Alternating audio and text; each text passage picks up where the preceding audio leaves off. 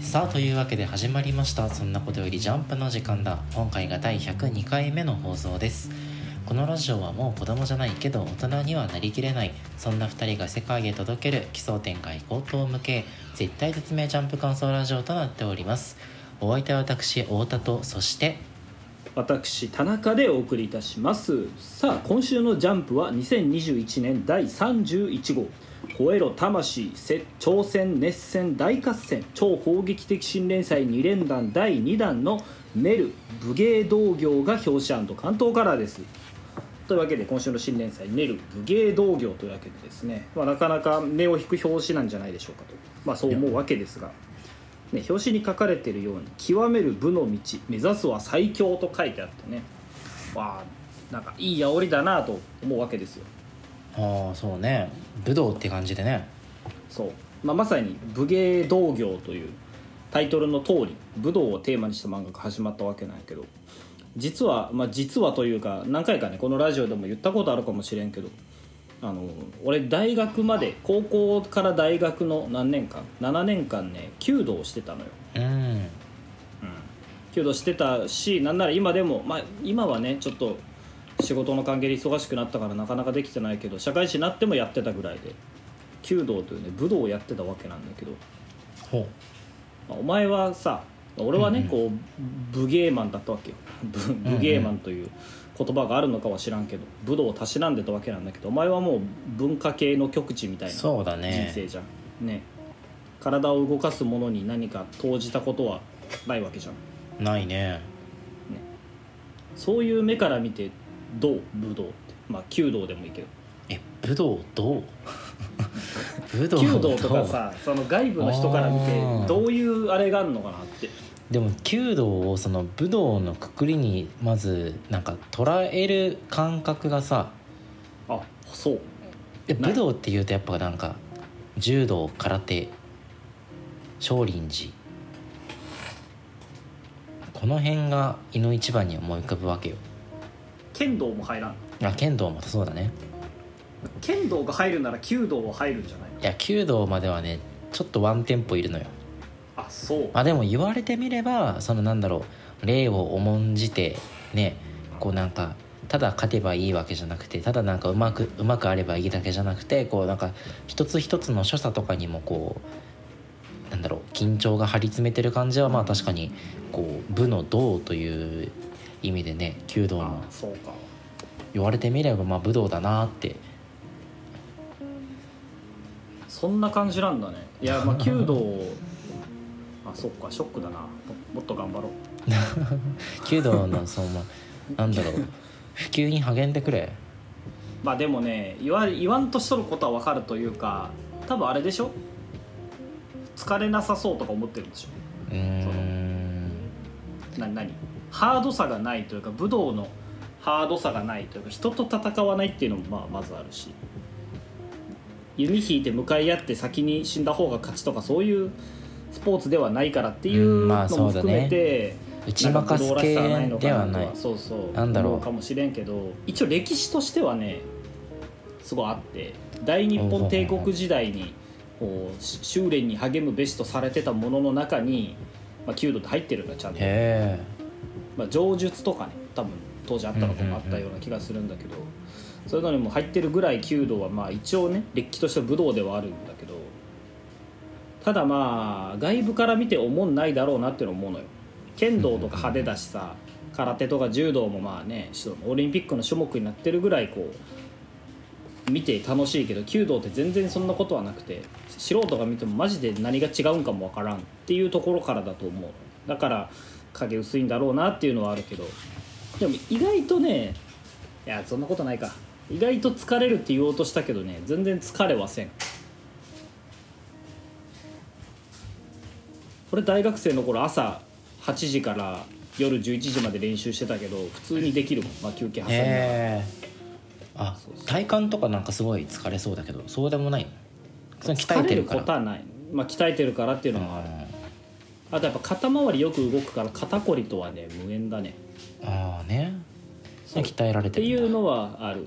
けどねやっぱもう弓道の第一線からひ退いて久しいから最近本当に運動不足で俺もう今デスクワークばっかりで肩周りとか首がねガチゴチなんよ。うんうんうんでなんかこう運動せないかんなと思ったけどこのご時世さこのご時世も関係ないけどなかなか年取ってくるとね腰を上げるのが重くなるじゃない。ベッドから起き上がるだけで一大事なのにさ。そうね。そう。でさすがに運動不足だしでも走るのは辛いし弓道も気軽にできんしってことでね。俺最近あのリングフィットアドベンチャーを買ったのよ。一世を風靡したかのリングフィットアドベンチャー？そうそうそう。ずっとあのリングコンっていうの輪っかのコントローラーが品薄で全然買えなかったんだけどなんか最近任天堂の公式が再販してますっていうツイートがだったからあこれを機にと思って買ってまだ2日しかやってないんだけどね。楽しく運動できてるというそういうお話だね。はあいやうん俺はずっとね弓道は武道なのかって思うと同時にね卓球も球技なのかって。あって思ってたんだ 卓球はね卓球弓道卓球も武道卓球は武道？あ卓球は武道か。卓球はね球技じゃないよ球技じゃないのうん。あんなもん。あんなもんクラスの隅っこにおるやつらがお遊びでやるだけの遊びでしょ。弓道は武道だけど弓道はじゃない。弓道はもうスクールカーストの上位。エイ頂点。エイペックスよ。そうなんだ。そう。エイペックスでとこのプレデターなんだ。そうプレデターよ。でぐらいのあのハイコンテクストなスポーツなんだけど卓球はもう陰のものしかできないというね。あの福原愛ちゃんも陰のものだから。福原愛ちゃんね。いろいろあったね福原愛ちゃん。っていうね形でまあ弓道から引いてし退いて久しいしお前もね、まあ、卓球に限らず球技もスポーツもやってこなかったわけじゃん。そうやね。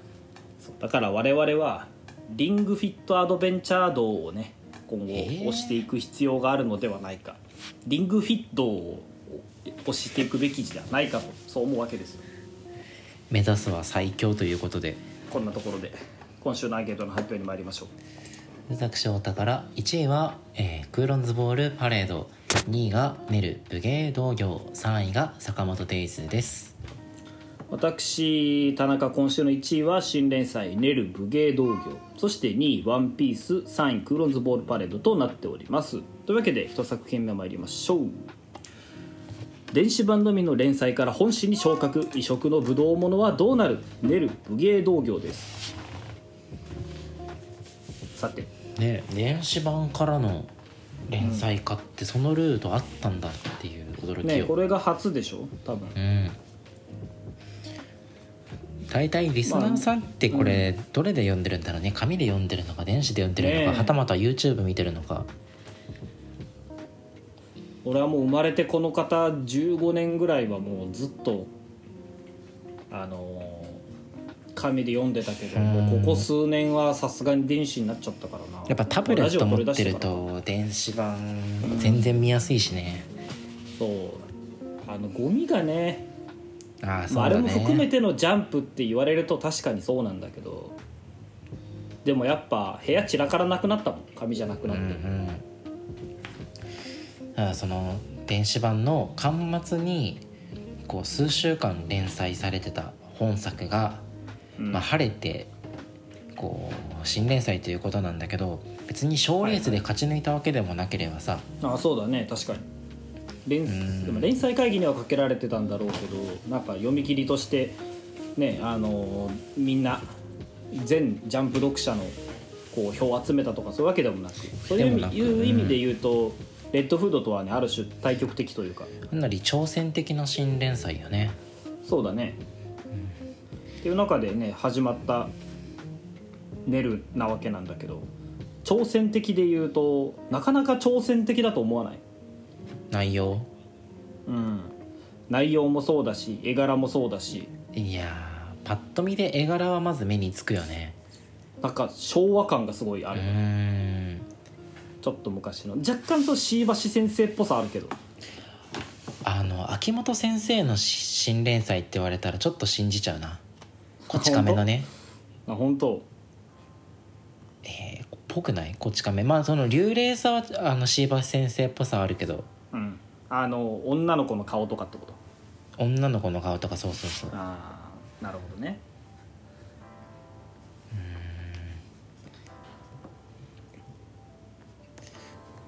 そう内容もねその格闘技ものっていう格闘技ともまたちょっと違うか。武芸。うん武道ものだね本格武芸アクションって聞いたことないよな。武芸アクションに本格も本格じゃないもあるのかという話ではあるけど、毎週聞いたことない煽り考えてるからな。ジャンプ編集部。うんジャンプ編集部は高偏差値の集まりだから。あー。まあ多分これ内容的には本当にあのー電子版連載の第1話とそう変わらんよね。あーでも電子版連載連載ってヒロイン出てきたっけ第1話で。いなかったっけ？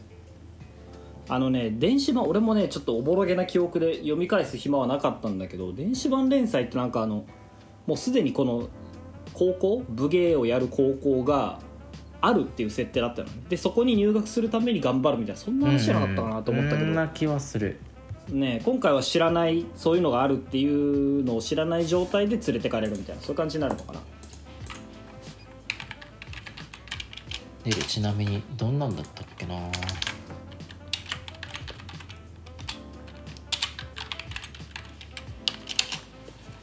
いつ載ってたんだっけ？いやもう覚えてないね。1年ぐらい前かな。いやまたこれ新連載とかじゃないから探しにくいんだよね そうなんよね。あの表紙に出てないから読み切りとかだったらまだ表紙で読める。そうなのよ。俺も今見てるけどどこだろう。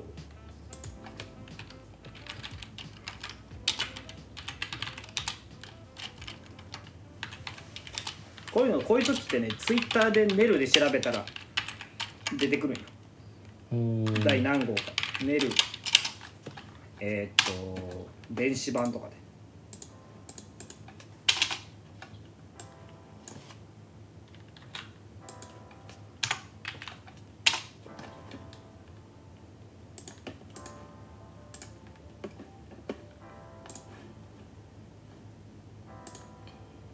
あ2020年42号からだ。2020年の42 2020年の42号か。チェーンソーマンが表紙の週ではいはいはい。チェーンソーマンいい扉絵だな。寝るね。電子版の第1話はあそうね。そうだね。両親流継ぐんでって。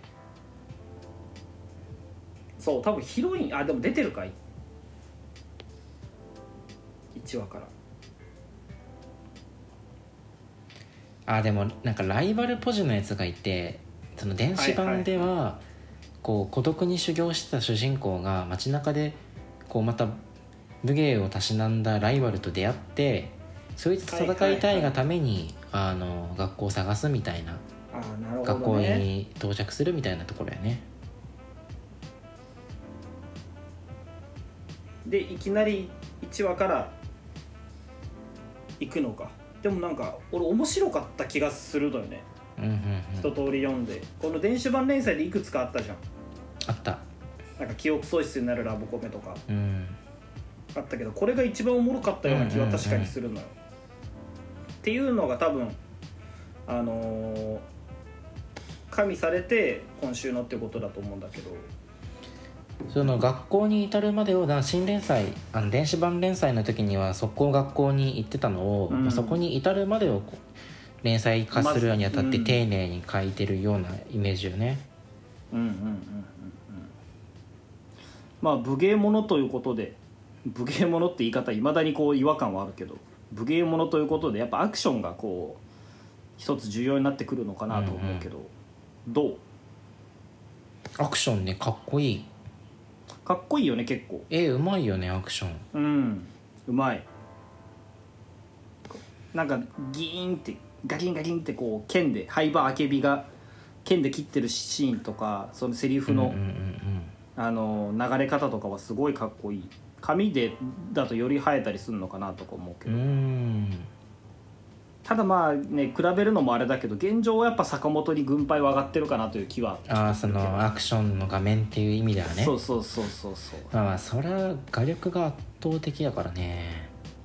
でも画力も俺高い気はするよねネル。いやそのやっぱ坂本っていうところがね。あまあね確かにこのなんだっけ不良を助ける時の足でなんかダダダダって竜巻旋風脚みたいにするシーンとかなんかそんなだなとか思うんだけど。うーん。やっぱでももっとたキャラクターたくさん出てこんことには何とも。まあそうだね。なんか第1話第0.5話って感じちょっとしない？うん。まだ本番始まりきれてない感じね、始まってないかなってそういう意味ではもちろん2話以降に期待っていうのはあるんだけど今後気になる点としてこう2点俺は注目して見ていきたくて。はいはい。まず一つはそのリアリティラインみたいなのをどこに設定するのかっていううね。例えばそのバキみたいなケレン目たっぷりだけどちょっと現実的ではないっていうラインでいくのか、それともその、まあ、よくある格闘漫画なんだろう「ろくでなしブルース」とかみたいな「ろくでなしブルース」が僕手なしブルースは格闘言われるとあれだけど。うん格闘漫画でボクシングあるからね。ああそっかそっか。とかみたいなリアル寄りでいくのかっていうのによってまたこう読み味っていうのは変わってきそうだなっていう点ともう一つがここで言われているその武道武芸っていうのがマジの殺し合いなのかそれとも競技化された世界なのかっていう点。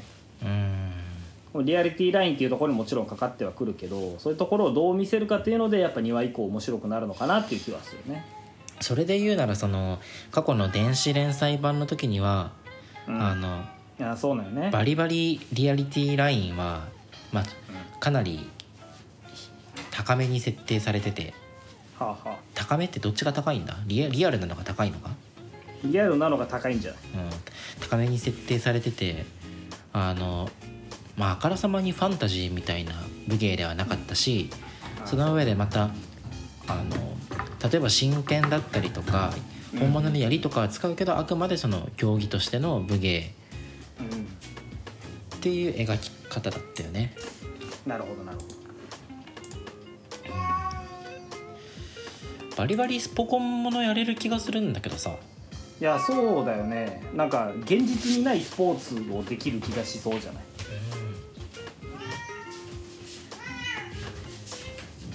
ジャンプのススポコン枠今なかなか枯渇してるあー確からさかに確かに確かに。それはずっと言ってるもん、でその、まあ、バトルっていうカテゴリーでもいいけれど、うん、もっとなんか青春部活ものみたいな。うんうんうん。それぐらいの温度感でなんか武芸してても面白いのかも。確かに。すごいニャーニャー言うとる。すごいニャーニャー言うとるラジオお聞きの皆さんこれが猫ですよ。ね。えただやっぱうーんどんな武芸が出てくるかにもよると思うんだけどそうだね。そんなに幅なくない？武芸って。そうだから多分複合的なやつになるんじゃない？なんとかかんとか流みたいな。そうだよね。四天剣流とか。うん。っていうのになるのかなとかなんか似た似てるかどうかももうもはや分かんないけど近しいもので言うと最近だとウルトラバトルバトルサテライトとかさ。そうだね。ウルトラバトルサテライト俺はうん。俺は大好きだったのに打ち切られちゃって悲しいけど。ウルトラバトルサテライトはまたちょっともう一段階あのギア踏み込んだ作品ではあったけど。まあそうだね。とかうん。学園もので言うなら高間ヶ原みたいにもなってくれてもいい名作の名前しか出てこん。高間ヶ原も俺大好きだったんだけど打ち切られちゃって悲しいから。うん。そういう形でこうやっぱ魅力的なキャラが見たことない武術でスポーツものをやるっていうのは一つ面白いかもしれない、ねまあ、ぶっちゃけこの1話だけだと俺はまだ評価は下せんかなというところではあるかまあでもこの今週の話を見て一つはっきりと言えるのは、うん。まあ、この作者は信頼できるということでなお。あけびちゃんヒロインのあけびちゃん。うん。これだけ激しいアクションを経てもなお、一度もパンチラがないだよ。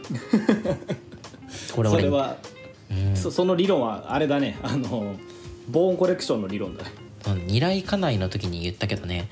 やっぱ安易なパンチラって作品を貶めると思うのよ。あ不要なね。不要なお色気はってことね。だからここでこう太ももこそ描くけれども決して下着は見せないことでこのネルはまあ硬派な漫画なんだぞと。なるほど。読者はね信頼して読めるわけよ。谷間はいいの？谷間俺も今見返してて思ったけど。トラエローのところは谷間見えてるけど谷間はいいんだ。これ胸筋でしょ？あそっか。武芸者だもんね。そうそうそう。えその下のコマパンツ見えてる？見えてるじゃん。あ。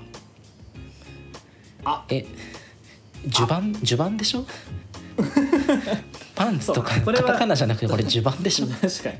確かに確かに。パンツはダメだけど襦袢はセーフ襦袢はセーフだからそう。ななるほどなるほど。うん。いやいやいや硬派な漫画始まったよ。信頼できるわうん襦袢だからね。じゃあ来週以降どのコマに襦袢が描かれるのかね。肌襦袢が。肌襦袢が描かれ 描かれるのか。あのー楽しみに見ていきましょはい。うはい。さあ次行きましょうか。えーはいどうぞ。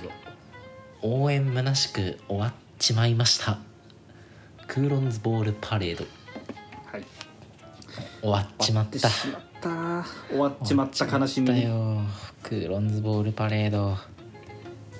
こうさだってあ 扉絵見て 終わったなと思ったもん。ー察するよね全部この扉今絵で。週で終わりなんだな、まあ、先週まででうすうす感づいてはいたけど。多分サブタイ僕たちの野球で煽り文もさ夢見た未来その先へってもうん。描くつもりがないということをなんかここぞとばかりに思い知らせてくるその先は描かれんかったしな。でページめくっていきなり最初のセリフがモブキャラの「もう最終回か。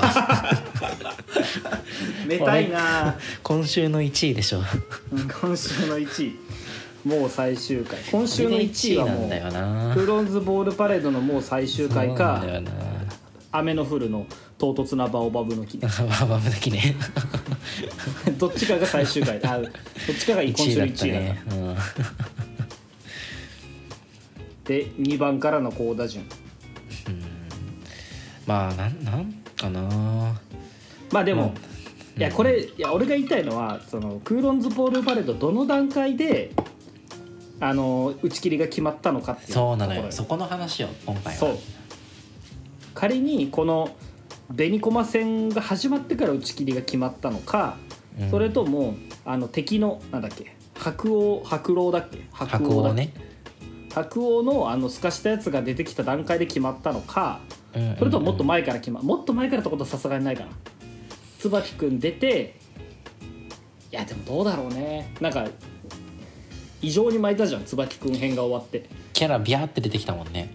そう。あそこの段階で決まってたのかそれともこれからエンジンをかけていくぞって思ってビャッと出した段階で決まったのかによると思うのよ、そうねならここで持論を展開するとうん、やっぱりねキャラがたくさんドッと出てきたタイミングはまだ打ち切り決まってなかったんじゃないかなと思うのよ、ん。まあ俺もそんな感じはする、あそこで打ち切り決まってたらさうん。もっと丁寧に書いていいやそうそう。そうそうそうそうあの白王戦で終わるでしょ。まあそれもあそうだね。それもそうだしあとあれだ。あのえっと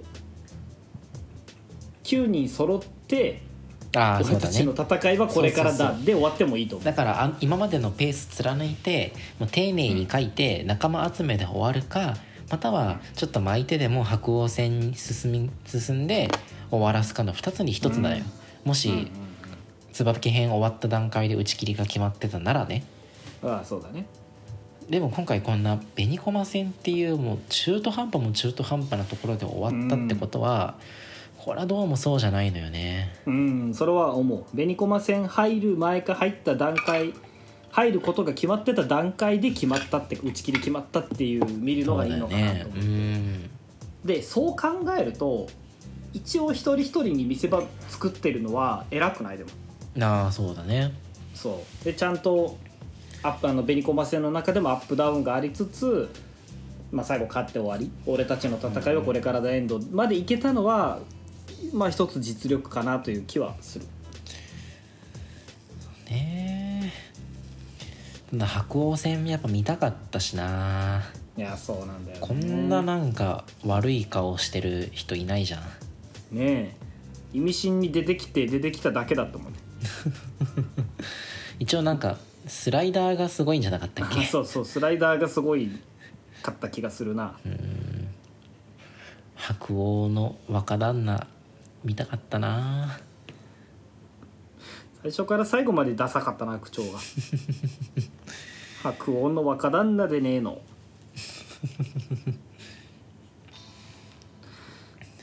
なんかこのさ全部で何話だ？20話ぐらい、うんうんで一番不憫なの俺首相な気がするな。うん？誰？首相。あキャプテンね黒龍山高校のキャプテンや。あの今週ヒット打ってた人でしょ？そうそうそうそう。まあ味方になったところがピークやったよね。だヒットはごめん打ってない。あのえあれ。打ってあフォアボールか。あフォアボールで出塁した人。そっかそっか。だってこんだけあって初めての描写が フォアボール。ほんとね。うんポテンヒットとかでもなくね木戸周平って名前なんだ。いやだってえあずさんもフォアボールでよかったんじゃない？本当にそうよ。て かは初めての活躍じゃない？あずさあずさんね。別になんかリードで見せるとかでもなくそうそう。バットで打ち負かすとはね。そう。そう。なんででもここしかも最後の最後でこの、なんだっけ？い一輝くんがうん。力抜くのもなんかうーんって思わない？うんねまあスタミナって言われたらその納得はするけれども。まあ納得はまあ確かに。理由としては。うん。いやだって広瀬君からしたらその後ろがモブ揃いってことはもう見抜いてたわけよするともう剣をしのいだ段階であとはできるだけ塁を埋めてしまってうん。でまあ満塁策なり取れば、こまあこれ以上ない安牌やったにもかかわらずよ、うん。関わらずうん最終的にあずさんが上回ったってこと？だって別に6番って打てない打順じゃないし。まあ確かに。そうメガネのキャッチャーって絶対打つじゃん それお前最初から言ってるもんな。ずっとメガネのキャッチャーは打つ。絶対打つじゃんね。言ったら古田じゃん。まあそうね。でもそこはやっぱ樋口一輝君野球本職じゃなかったっていうのはあるから。あそっか。古田を知らない可能性は。あそっか。野球やってるのに眼鏡通ってやっぱ思ってるタイプなのかもしれない。あじゃあメガネを侮ったのが敗因？そう。じゃあほもうらだってあの、こうん。こいつらがさ勝ったあの兄弟いるじゃん。うんうんうん。兄弟も眼鏡だからさ。あ確かに。一度メガネを破った男だからね樋口一輝は。野球の経験があんまりない以上眼鏡に勝ったから次の眼鏡にも勝てるってやっぱ思っちゃうのよ。正常性バイアスが働いてね。ね。いやでもあの攻撃でからきしだった椿が最後ファインプレー見せてあそうだね。うん。あのねチームが勝つっていうのはいいよね。今週も打順2番からかよ。椿に打順回らないのかよって思わせといての最後に締めるっていうのはまああの作品としてもまとまりが良くて。うんうんうん。い俺は好きだな。や本当に全員そうまあいろいろ言ったけど全員の見せ場を一応ちゃんと作って最後締めたっていうのは俺は本当にすごいと思う。うん。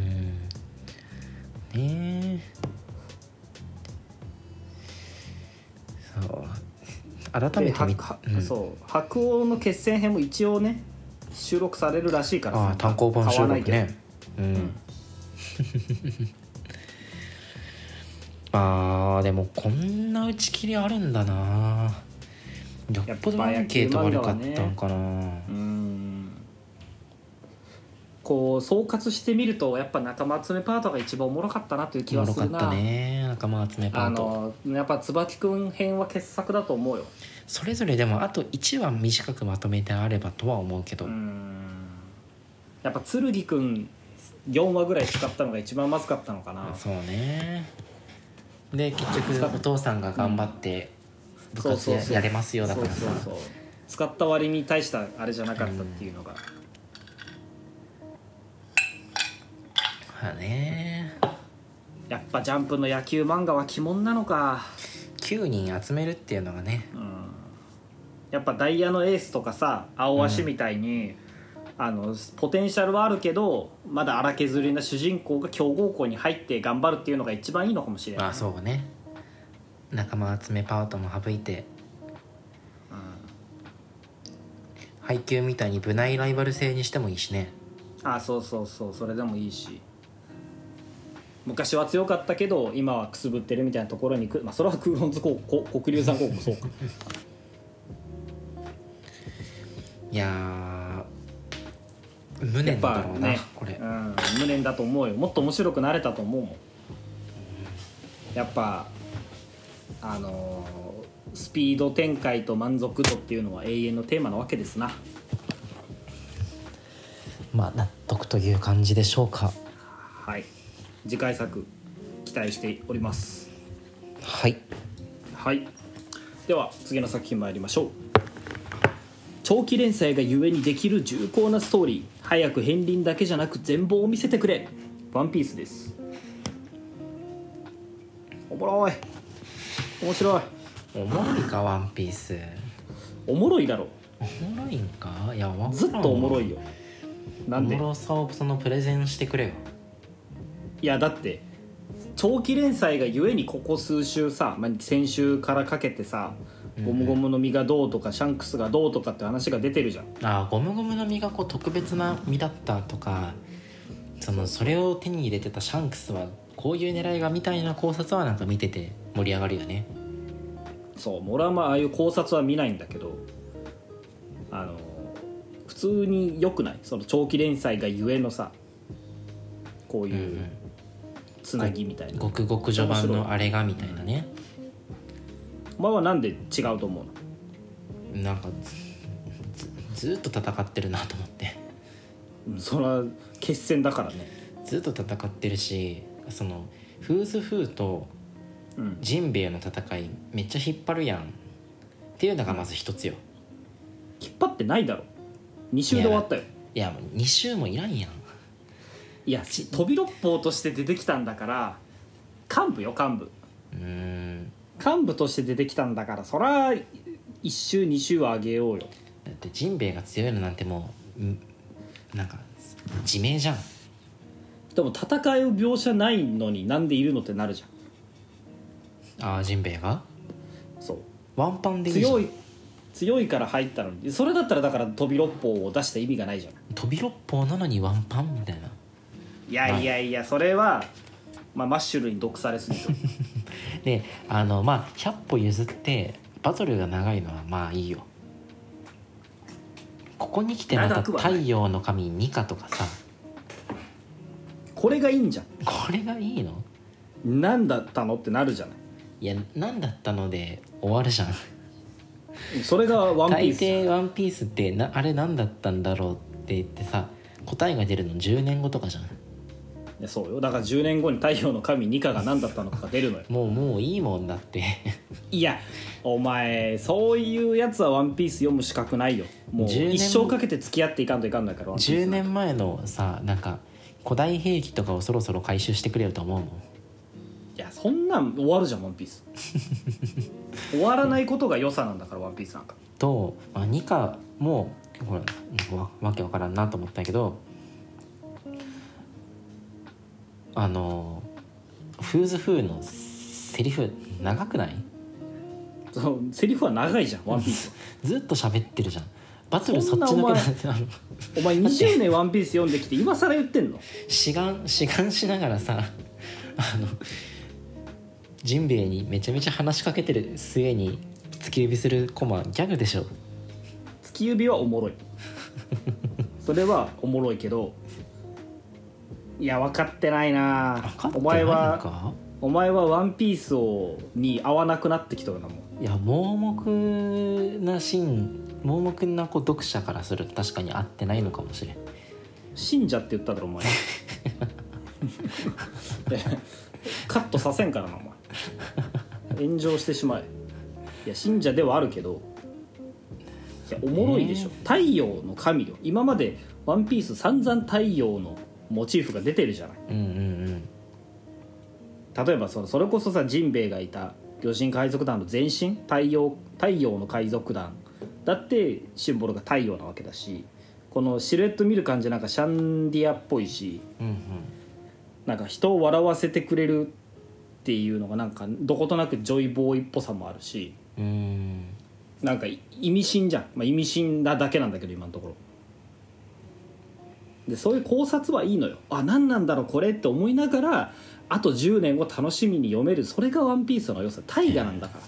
歴史よ「ワンピースという世界の歴史を俺たちは追体験してるだけなのよ。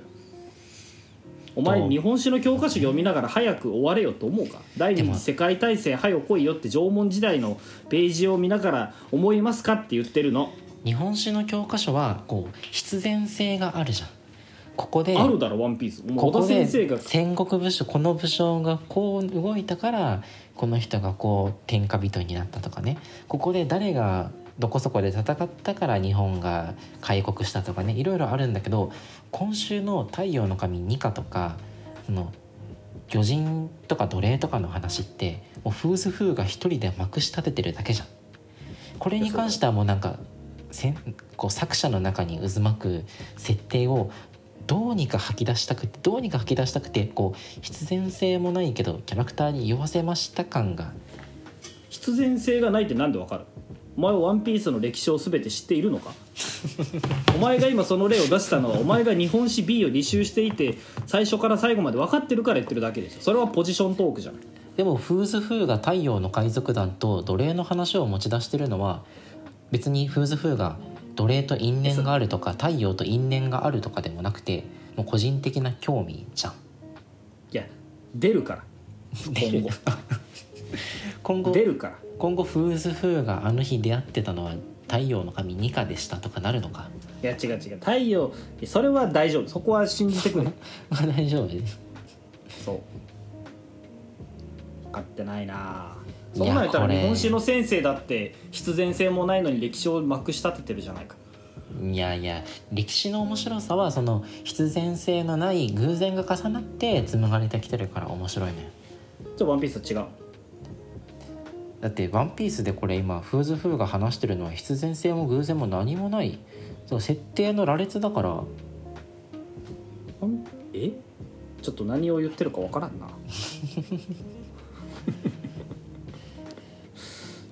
魚人空手ソシャークよ。おもろいだろ。ソシャークはおもろいよ。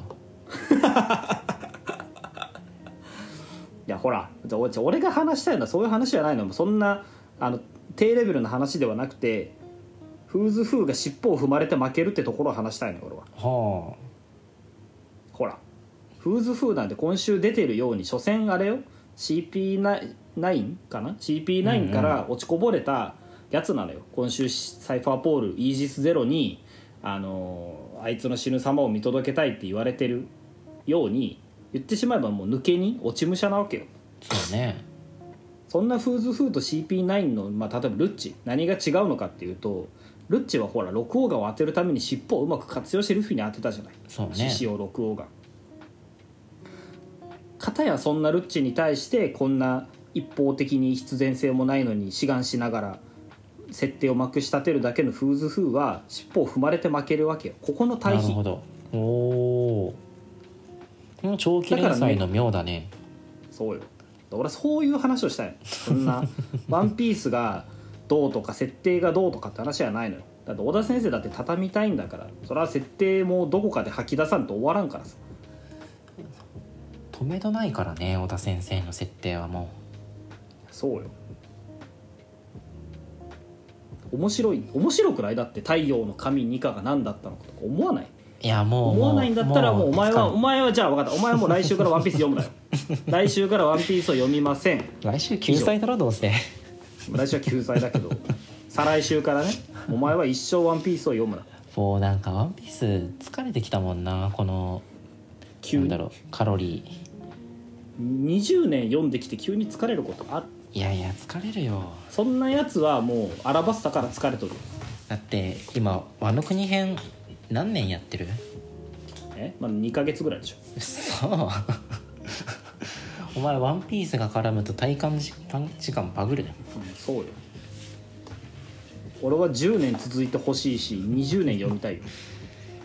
そういやかないやいや本当に太陽の神ニカは何なんだろうねこうやってでもあえて出してきたからこそ出してきたからにはもうとんでもなく重要な人物じゃないと俺納得がいかないもん。いやだ納得いかんでいいのよ。そういうやつはもう「ワンピースにも もう読むあれがないので資格がないってだけなの。だから何なんだろうな太陽の神ニカついてこれるだけついてこいのスタンスなので太陽の神ニカが気になる人だけ再来週以降も読んでいきましょう太陽太陽の神太陽太陽の神と太陽の海賊団。なんか太陽はいそれでは最後の作品です。どうぞ。動きのある絵といえば坂本そう呼ばれる日も近いのではないでしょうか。坂本デイズです。いやー太陽の神ニカってさ。太陽の神。太陽太陽がなんかつかかってるだけで別にジンベエはそれ知らないだろうって思う。ん え古代兵器3つわかる？えっとウラヌスとうん。ポセイドンとうん。あとなんだっけ？プルートプルトン。プルトンか。先ポセイ端ドンはプルトンまあこれは冥王星よね。ね。そう。でポセイドンは白星。でウラヌスはまだ出てないけどおそらく月にあるんじゃないかとかなんかそういう考察はある。っうんうんうん。ていう中での太陽。え？え？だって今までいやだって星モチーフはたくさんあるじゃん今まで。うん。エネルは月に行ったし冥王星海王星天王星が出たしで今週太陽の神だしあと五老星っていうのもあるし世界政府とかなんか天体モチーフとかなんかそういうのがうまく絡んでくるのよ。ほ知らん。それは知らんよ。それは分からん俺にはもう俺は別に考察をしてるわけではないから。なんかぼんやりそういうのを頭の隅に置き置いときながら10年後につながるっていう気持ちをさ。もう難しい考察はもうモンスタージョン TV にやらせときゃいいから。うんえーじゃあえっと太陽の神ニカってことはきっと髪の毛がオレンジ色もしかしたら赤色かもしれんよね。で太陽ってことはあの天界に住んでるのかな。で赤髪で天界天竜人？ってことはシャンクスって天竜人なのかな？シャンクスは天竜人よ。シャンクスは天竜人か。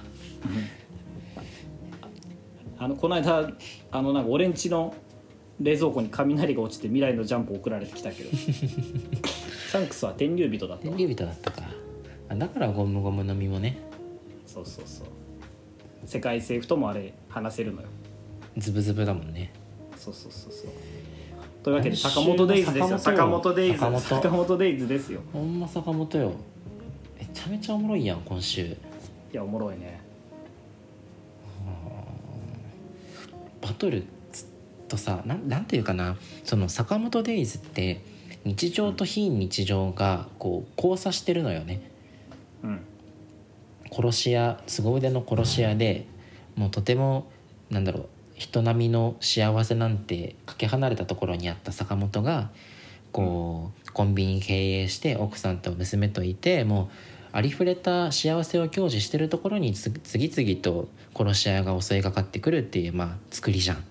そうするとなんかコンビニの平和な暮らしを壊されないように奥さんとか娘にバレないようにその裏で襲いかかってくる殺し屋たちをいなしていくわけだけどもここでやっぱり日常と非日常の対比が、まあ、常々坂本デイズの中では描かれてるわけよ。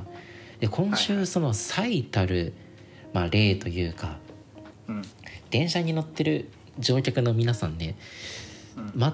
全くこの危機的状況を、まあ、分かってないのか動じてないのかに肝が据わってるのか分からんけれどももう日常の中で過ごしてらっしゃるわけよ。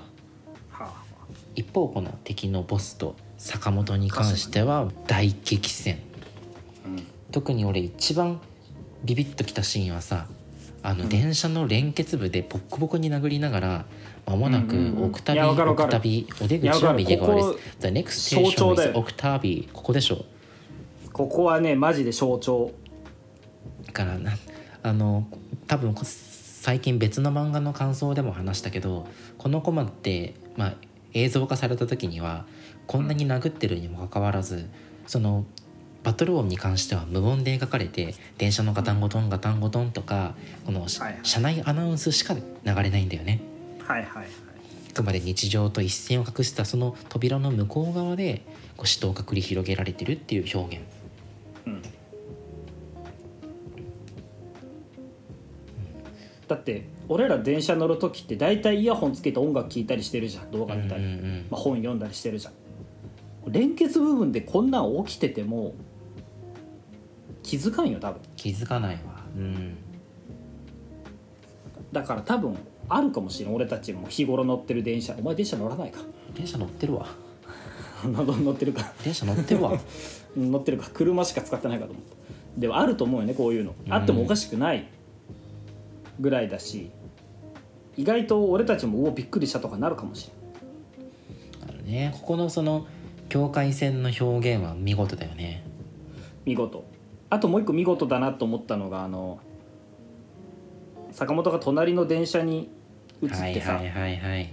車内を走ってもう一回戻ってくるシーンでこれでその何なんていうんかな魚眼レンズみたいな、うん。あのパノラマ撮影みたいなねの。iPhone の。あそうそうそうそうそう。を左から右に走っていくシーン。これね。これやばいよね。うわ視覚体験って感じするよね、ん。いやー美大の偏差値圧倒的すぎんか日常と非日常で言えばもう坂本たちがやってることって非日常どころかもう非現実的なわけよ。うん。非現実なのよね。どうかん頑張ってもこんなすれ違いざまにさ走って乗り移るみたいな無理じゃん。うん。でもこの圧倒的筆致でなるほど読んでてまずセリフなんかなくても何してるか分かるしかっこいいし素晴らしくない？この電車っていう場所において電車のギミックを全て使ってるじゃん。そうね。もう多分今後電車での戦闘でこれ以上のネタってないと思うよ。優先席、えー連結部分車内アナウンス。でこのつり革の棒。電車のすれ違い。おばあちゃんを投げる。改札。素晴らしくない？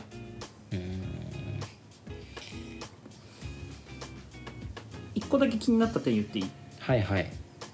坂本多分電車乗るとき IC カードピッてやってないのに出るとき出れできてるのどういうことなんやろうね。さすおばあちゃんから盗んだんじゃない？あそういうことか。そ それは賢い。それだわ正解。いやかっこいいよなバトル。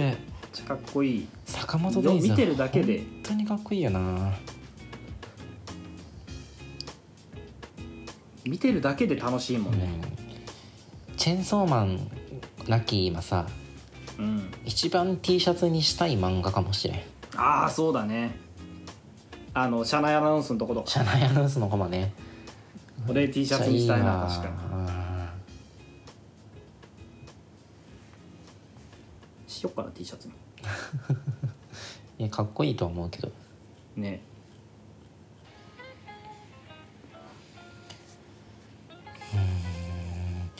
まあまさかここまで化けるとは思ってなかったけどうん。そのうん心配なのはネルじゃない？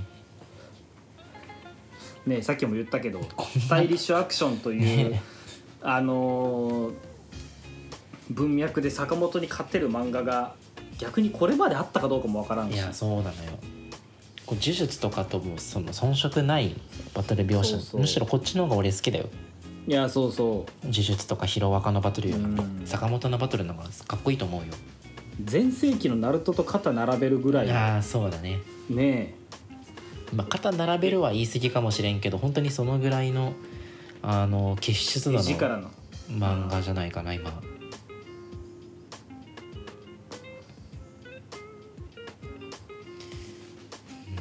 もう縦軸とか横軸とか関係なしにひたすらバトルだけ描いててほしいもん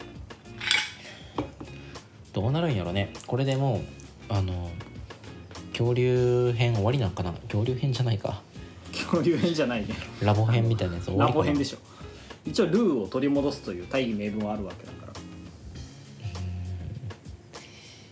いやーしびれたわ今回。うん。心なしかその痩せた坂本さんもかっこよくなってきたよね。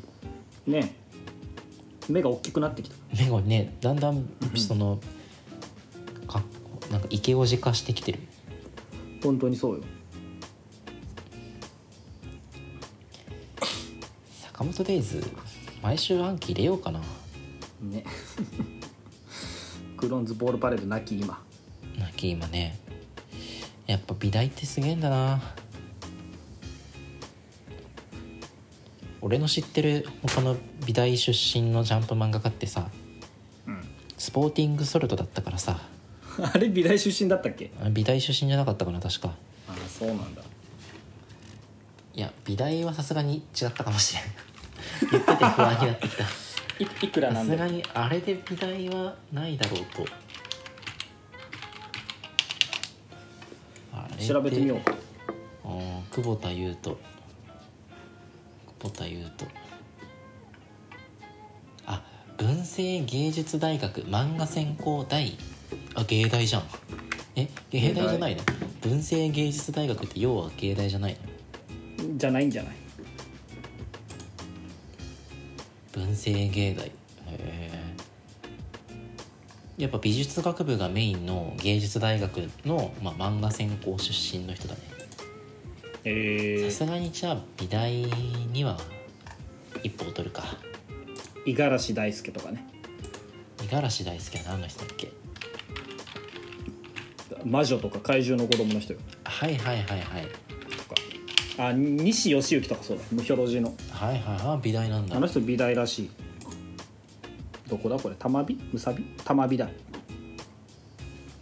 五十嵐大輔はバチバチ絵かっこいいからねうんかっこいい美大っぽさもあるしね、書き込み書き込みはすごいけどでも、まあ、作風からしてもバトルとかじゃないからね、古谷宇佐丸先生もそうだなまあそうだね美大のそうだね。福島哲平先生もそうじゃんあああの人は、あのー性癖盗作してるから。美大に行ったらああなるのかもしれない。だからそのジャンプでやっぱこういうアクションで見せるタイプの作家さんではいはいはい。美大出身ってすごい少ないんじゃない？そうだね。うん連載開始。あれだね。田辺イエロー先生とか。結界師の人。連載始まった当初は坂本デイズこう画面が淡白だからさうんうん。いくら美大出身とはいえねやっぱありそうだね。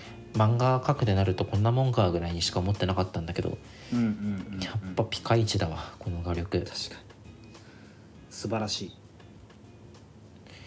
いやー俺アンケート坂本デイズ何位にしたっけ？坂本で3位だね。一番褒めちぎってる気がするわ。お前最近ジャンプ読むの適当だからな。そんなことないよ本当？そんなことないよ。ちゃんと読んどるか？あ読んどる読んどる。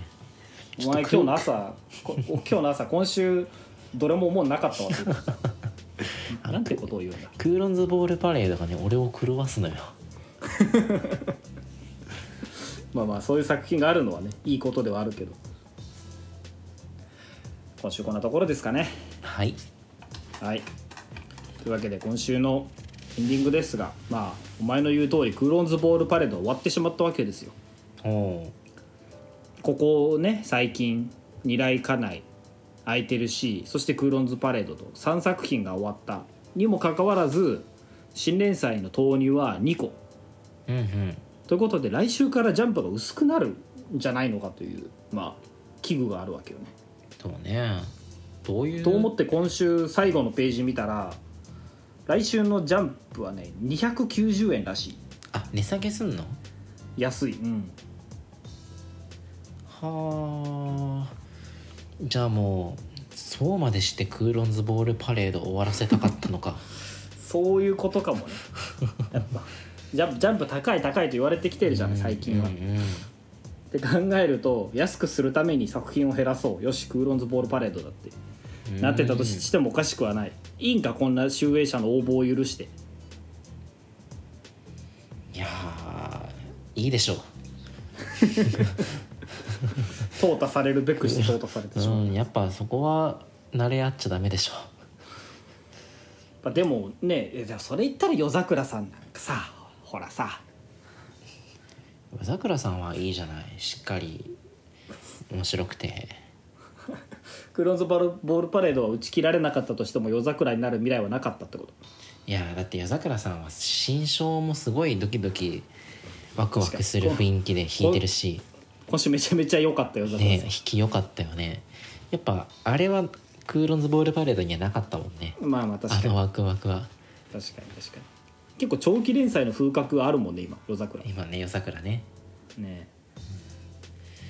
だからまあ夜桜はああなるべくしてなった漫画だから、まあ、それはそれでいいのよ。まあでもそうは言っても1個連載枠が空いてるわけじゃない。うんそうねバーン・ザ・ウィッチそろそろ来んかなっていうね俺のあれが。あるーバーン・ザ・ウィッチ連載いやせんでしょう久保先生。せんかな。せんかなうん。えいつ来るん？じゃあ。え久保先生いやいつ来るかって言われたらなんか来る気してきたな。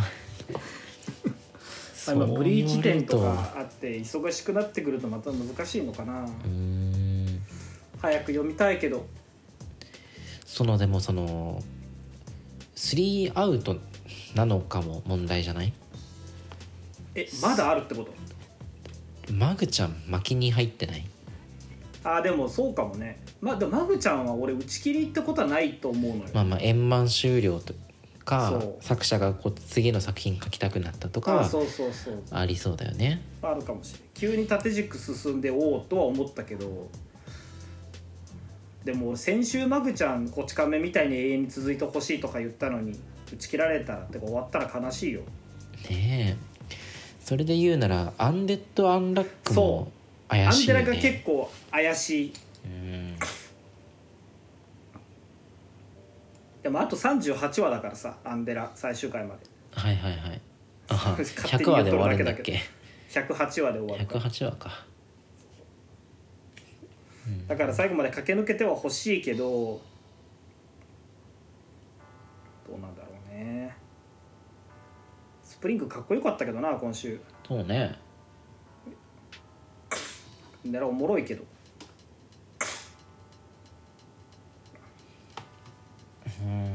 まあそんな感じでもしかしたら追加で2作品ぐらい終わってしまってジャンプまた230円ぐらいに戻るんじゃない？